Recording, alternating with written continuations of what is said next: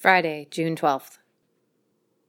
Percy swallowed the last bite of her breakfast just as the doorbell rang. Her dad knew she hated answering the door, so he always got it. If she was downstairs, she'd scramble to her spy zone at the far end of the foyer and watch the door's reflection in a large print of Van Gogh's Starry Night. That morning, amidst the swirling sky and shouting stars, she saw two men in blue wiping their feet and stepping inside. They spoke, and her dad nodded, surely wearing the soberly intent listening face she'd seen many times before. They were too quiet for her to make out any words, but if her stomach's instinct to drop to her feet was correct, she'd been found out. Her dad's reflection turned to look at the doorway she was hiding within. After too many slow beats of silence and a familiar throat clearing, Percy peeked around the corner. She gave her dad a slight shrug and a shameful nod. Reaching for his coat, he said quietly, I'll see you after school, young lady. Just as Percy felt the first swell of a sob, the smaller officer tipped his head back slightly, teetered on the heels of his boots, and hollered, Ah, uh, hold on there, Miss Tennant. He bolstered his stance, looped his thumbs over his belt, and in a deep alpha voice continued, Just go to school and come straight home, all right? Percy's dad froze in the doorway. Good point, officer. He looked back at Percy and added, Honey, be sure you don't leave the state, and also the country. He winked before turning to follow the cops. Shit, Percy whispered after the door shut.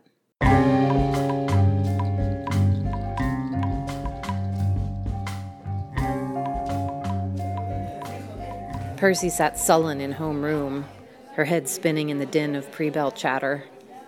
She thought about slipping behind the world map that hung on the back wall wondered if she could perch on the chalkboard ledge and sink deep into the snowdrifts behind Siberia.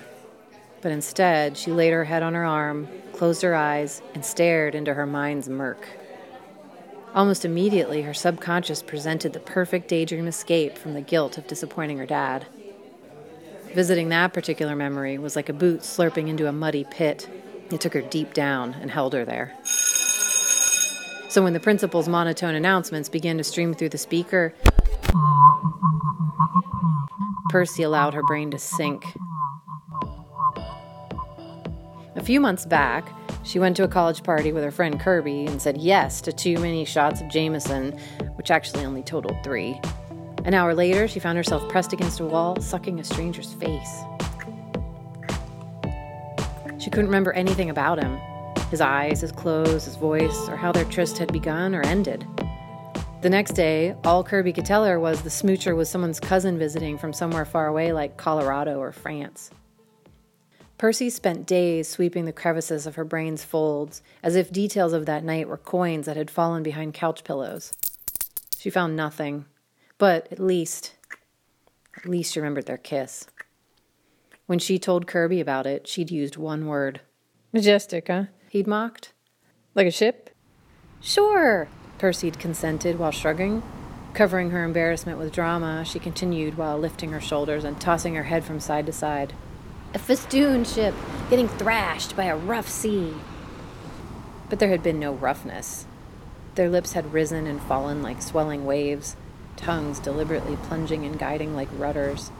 They'd created a man made structure which heated the calm pool of the moon. As the salty wind awoke and crisped Percy's awareness, just for that moment, her spinning life had been anchored.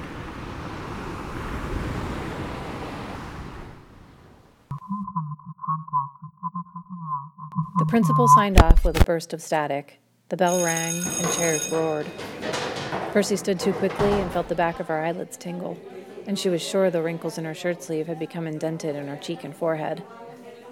As she made her way through the swarm of students, she wondered how that night would have gone if she'd been sober.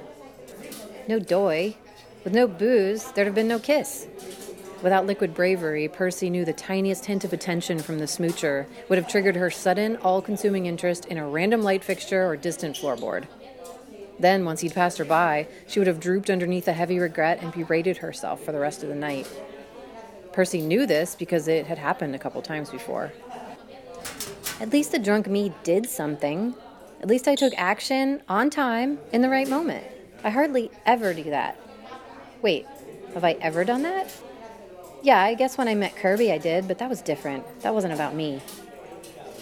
Percy resolved that given a choice between crystal clear cowardice and a disjointed memory of Olympic level tonsil hockey, she would choose hockey every single time. Smacked by an epiphany, she froze. She stared into her locker and wondered, is that why I stole the duck's douchey headset?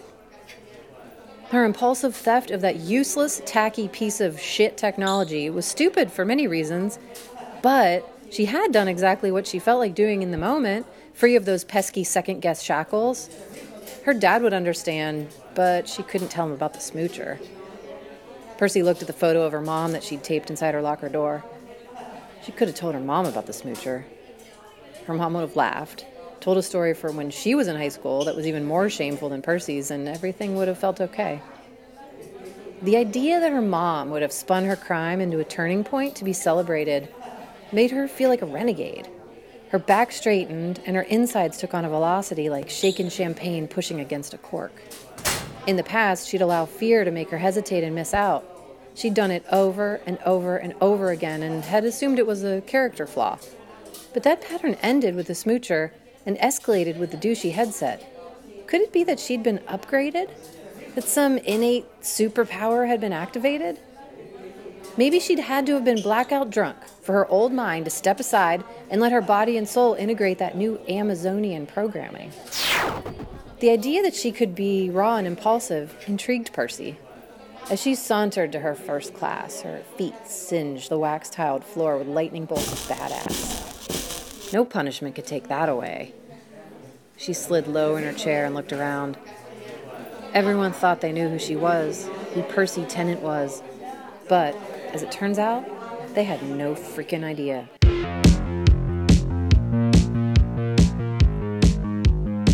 Over the course of her school day, Percy's brazenness dwindled. It slowly occurred to her that her level of recall of the kiss and of the heist would be very similar to their respective aftermaths. Her hazy encounter with the smoocher had no consequence, like a drop of water on a wet sponge.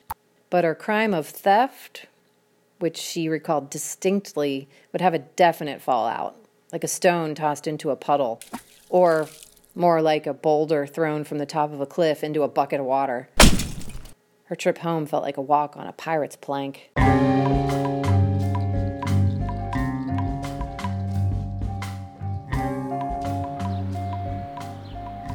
Her dad met her at the front door and she spoke first.